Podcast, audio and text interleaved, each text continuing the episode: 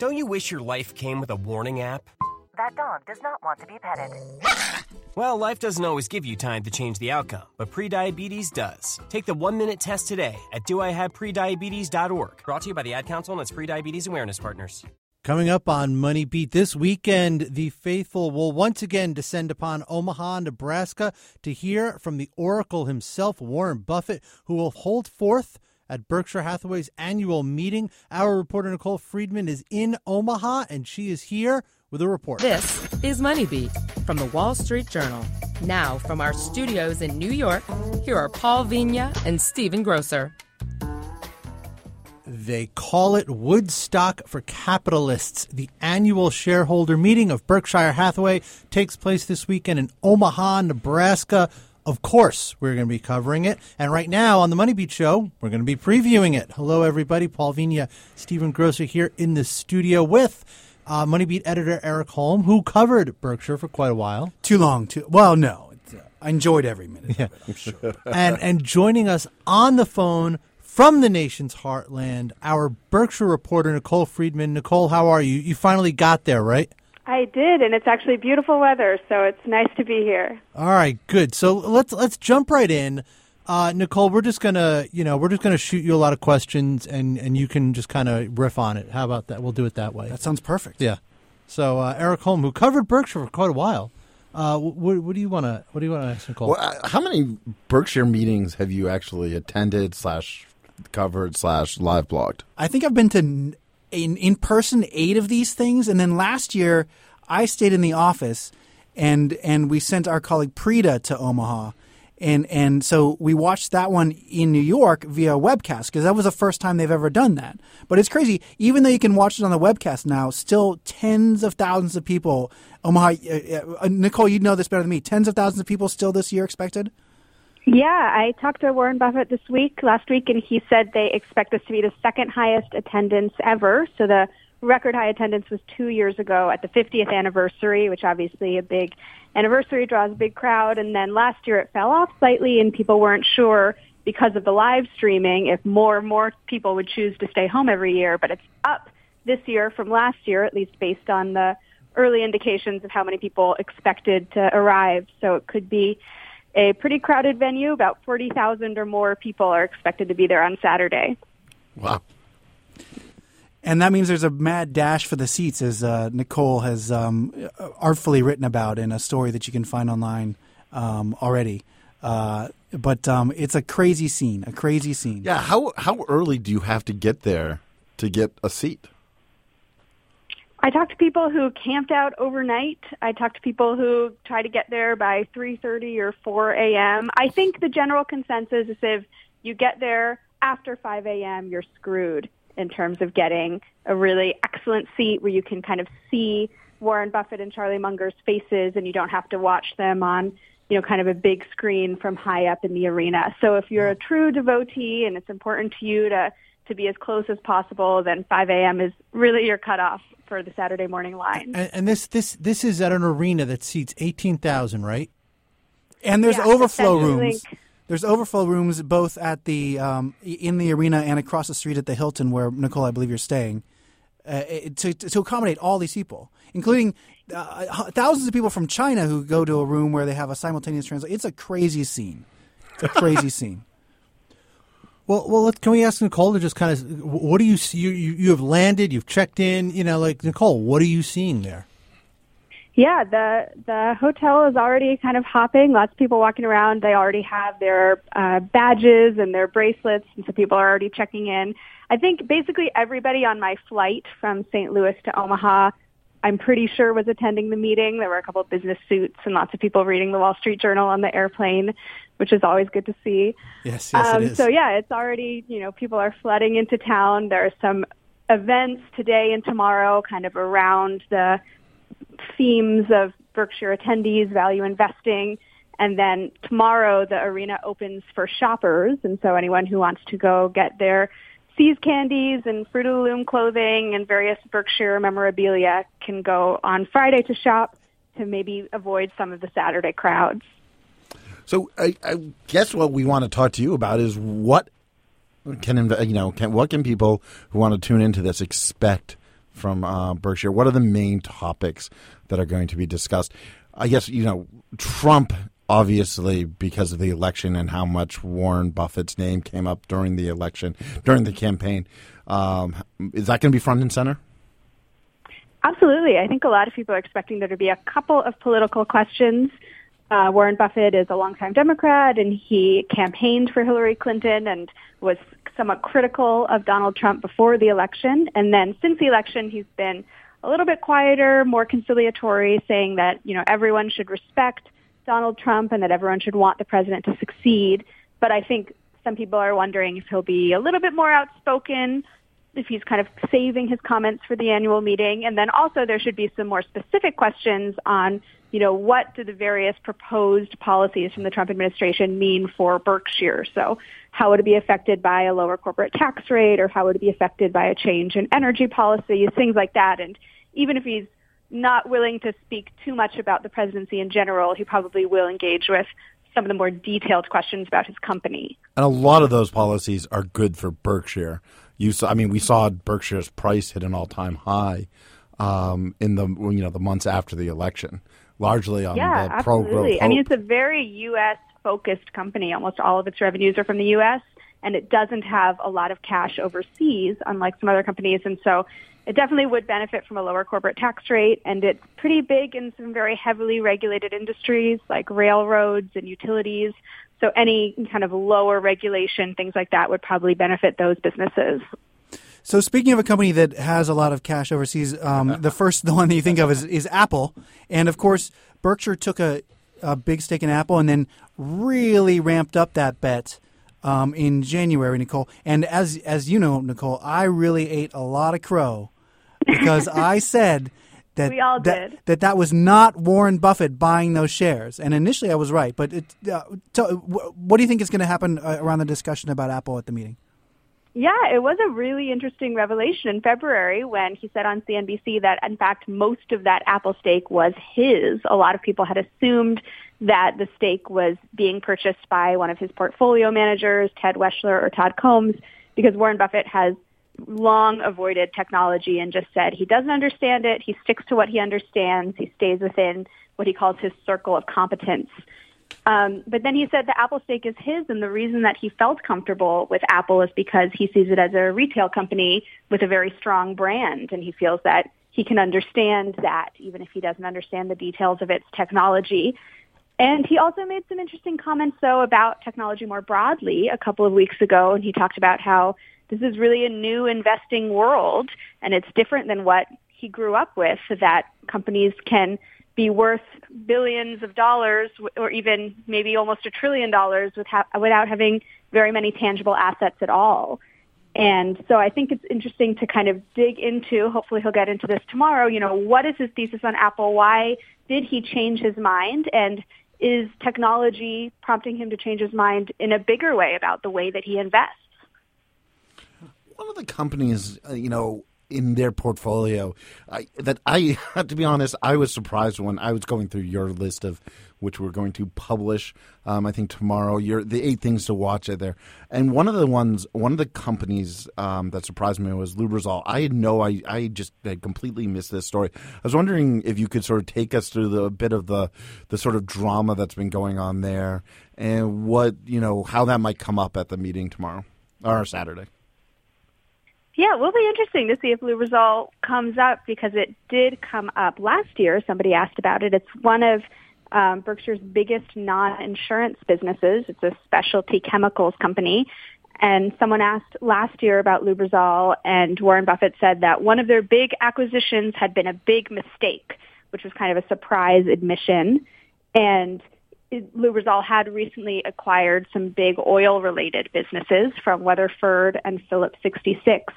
And then a couple months later, it was announced that the Lubrizol CEO was retiring and a new CEO was taking over. And then a couple months after that, it was announced that Lubrizol was shutting down some of its oil-related businesses. And so unclear, of course, whether the retirement had anything to do with the acquisition. There's, you know, this person was, I think, 70 years old and it's very normal to retire at that age, but I think there will be some questions about what is the new CEO strategy and what happened at Lubrizol and what's the track that it's on right now.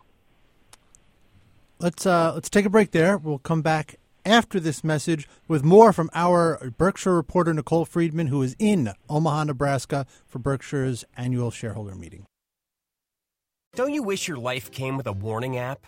That dog does not want to be petted.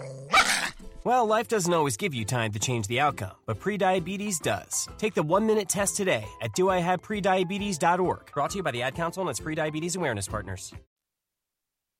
News on the go. Whenever you want it, wherever you want it. The Wall Street Journal. Listen ambitiously. This is Money Beat from the Wall Street Journal. Now, from our studios in New York, here are Paul Vigna and Stephen Grocer. Welcome back to Money Beat. We were talking about Warren Buffett and Berkshire Hathaway's annual shareholder meeting in Omaha, Nebraska. No, Paul, you say Berkshire the way that they do in Omaha, but that is not how Warren Buffett says it. I think in the first segment, though, I was saying Berkshire. No, you said Berkshire Was I a saying couple Berkshire times, a couple too. times? Yeah, yeah, I Well, well. Erik Holm, who covered the company for many years, why don't you help us out? Uh, know- Berkshire. Berkshire. Just Berkshire. Berkshire. It's a company in Massachusetts. It's not like um, I don't know. There's there are Berkshires. There's yeah, there aren't. Well, you're from Massachusetts. Yeah. How do you say it? Berkshire. Berkshire. Okay. Yeah. Berkshire. Yeah, yeah. Berkshire. Okay. Not a Uh, question. Now Yeah, that yeah. we've, We now ought that to we've- go. But but we the got- funny thing is that uh, all around Omaha, people say Berkshire. Yeah, yeah. So it's it's not like It's the Paul's same thing as like yeah, it's really like, it's like- mispronouncing. It's it. sort of like Worcester, Worcester, Worcester, Worcester. Get my yeah. Boston accent going there. Yeah, but I think it's Uh, funny that good people in thing- Omaha say it wrong because Yeah. the origin of, of Berkshire, the textile company, is is Ma- and and Buffett says it Berkshire. Anyway, Berkshire. whatever. Sorry. Anyhow, good thing we could, uh, you know, take care of that while we were off the air. Thanks, Erik Holm, for that, so that we can get right to our Berkshire reporter Nicole Friedman, who is in Omaha, Nebraska, for the meeting. Uh, Nicole, we hope we still have you on the phone. Are you still there? I am still here. Yeah. Were you? Were you? Uh, you know, did you find that that conversation as interesting as I'm sure all our other listeners did? Thank you, Erik. Yeah, you know, I thought the three of you were handling it just fine. You did. Okay. Thank you. Thank you. I love how Paul's getting all like offended about this when he like will bring up random things like my Brazilian steak, uh, you know, house lunch. Oh, you just don't like that. You told us you were going to buy us lunch, and you haven't done it yet. Now that you now that you bring it up, I'll remind people. Uh, Nicole, listen. Let's let's talk about one thing that is on the minds of Berkshire shareholders every single year, and that is the succession plan. Absolutely. It's the number one question and probably a question that we will not get any answers to this weekend. Um, the who, the big question of who will take over when Warren Buffett either steps down or passes away. He's been the CEO and chairman and chief investment officer of this company for 52 years. He's one of the longest serving U.S. CEOs of a major company. And that he says that he and the board have chosen people or somebody that could take over as CEO if needed, but they have not released that name publicly. And so there's a big parlor game among Berkshire followers about who that might be and whether it changes from year to year. And inevitably somebody will ask about it on Saturday, but they are unlikely to say anything new. And whatever they do say, though, will be parsed by um, people um, who follow the company to try to figure out if there's any new clues in there. I think the general conventional wisdom, which is not based on any inside knowledge, but it, sort of the, the what people have arrived on as a consensus, is that Ajit Jain, who runs a lot of Berkshire's insurance operations, um, would be the person if a new CEO was needed now. Uh, but he also is not a spring chicken. No, not at all. Yeah, yeah. And his name has been in the forefront for a long time. But um, you know, if, if you know Buffett hangs on for ten more years, it could be a, a different person. So, Nicole, what what other names are out there? Yeah, another name that comes up a lot is Greg Abel, who runs Berkshire Hathaway Energy, which is their various utilities businesses. And he's a little bit younger than Ajit, and so there's some thinking depending on when it might be that Abel might take over. And he also has some more experience with mergers and acquisitions, some of the deal making activity. Another name that comes up is Matthew Rose, who is chairman of BNSF Railway, which is the railroad that Berkshire owns. Um, but there's always a question about, you know, could it be, they've said it's somebody internal, but there's always a question about could it be somebody else who's not maybe a little more under the radar? There are his two chief investment officers, Ted Weschler and Todd Combs. They've each, each taken on a little bit more responsibility in recent years. So while it's not widely expected to be one of them. There's always some murmurs that something could change or the way that responsibilities are distributed could change. Well, I guess that's the the last part of that is, is sort of interesting. Could they could the sort of structure of Berkshire be somewhat changed where you have one of the sort of more corporate CEOs take over the portfolio of helping manage the companies and the investment portfolio goes to uh, you know his two like co-investment officers? Yeah, definitely. And that's kind of expected to be the plan is that Buffett's various jobs would be divided. So the same person would probably not manage the stock portfolio as would manage the business operations. And on the, the board side, Buffett is chairman and his son, Howard Buffett, is set to take over as non-executive chairman after Buffett leaves, which would be kind of a a role they say to preserve the culture of Berkshire. So meaning he's the head of the board, but not the CEO. Just to cl- clarify exactly for our, our, listeners. What about Wells Fargo? Uh, it, it, hasn't been embroiled for what now almost ten months, eight months, in you know in in a scandal regarding you know the the creation of fake accounts um, for its customers. Uh, Warren yeah, Buffett, Berkshire is one of its biggest you know investors. What can we expect him to say, and what has he said so far? Yeah, Berkshire is Wells Fargo's biggest investor. It owns almost 10% of the bank, and Warren Buffett also personally owns some Wells Fargo shares, and they've owned Wells for a long time. And so when Wells kind of started to, these signs of scandal started to emerge, people were looking to Buffett to see what he would say about it, and he was very, very quiet for a long time. And then in November, he finally, after the Wells CEO had stepped down and a new CEO had been named, Buffett finally spoke publicly and he said that he thought the sales scandal was a mistake and it had been created by a bad incentive system, but that he thought the new CEO was the right person for the job. And so it was kind of a, a sign that he was not going to sell his Wells stake and that he was still had confidence in the company. And then since then, there's been a pretty contentious shareholder meeting at Wells where some of the directors were reelected with surprisingly low percentages of support. Um, but Berkshire did vote in support of the entire slate of directors. And so that's another sign that Warren Buffett is standing behind Wells and probably, if asked, would say something to that effect.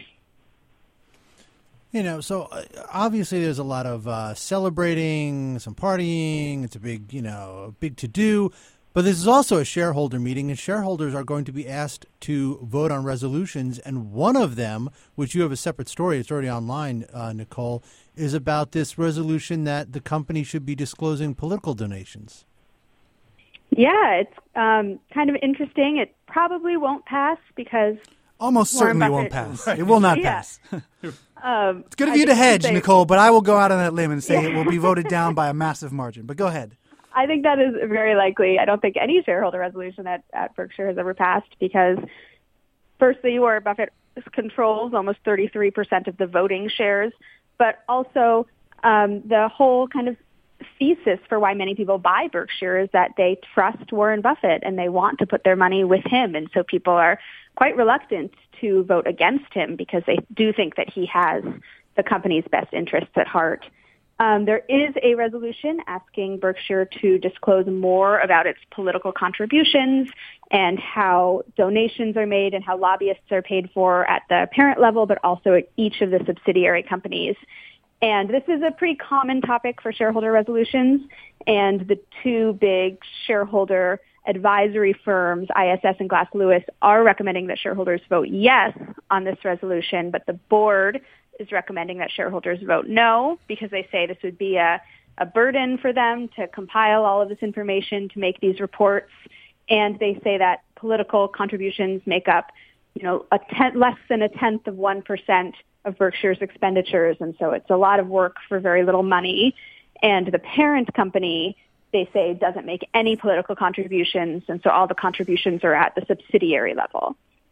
And certainly, Warren Buffett himself is a, uh, as we discussed at the top, is a, is a Democrat, but he doesn't give any money to specific uh, causes in that vein. It's more of a Uh, Right, Nicole. It's it's more of a some subsidiaries lobby on behalf of causes uh, to change. Right. For example, the railroad lobbies for various, you know, regulations that would affect it, or the energy companies lobby. But Berkshire, as a parent company, doesn't lobby for any policies, and all of Warren Buffett's donations are his personal money.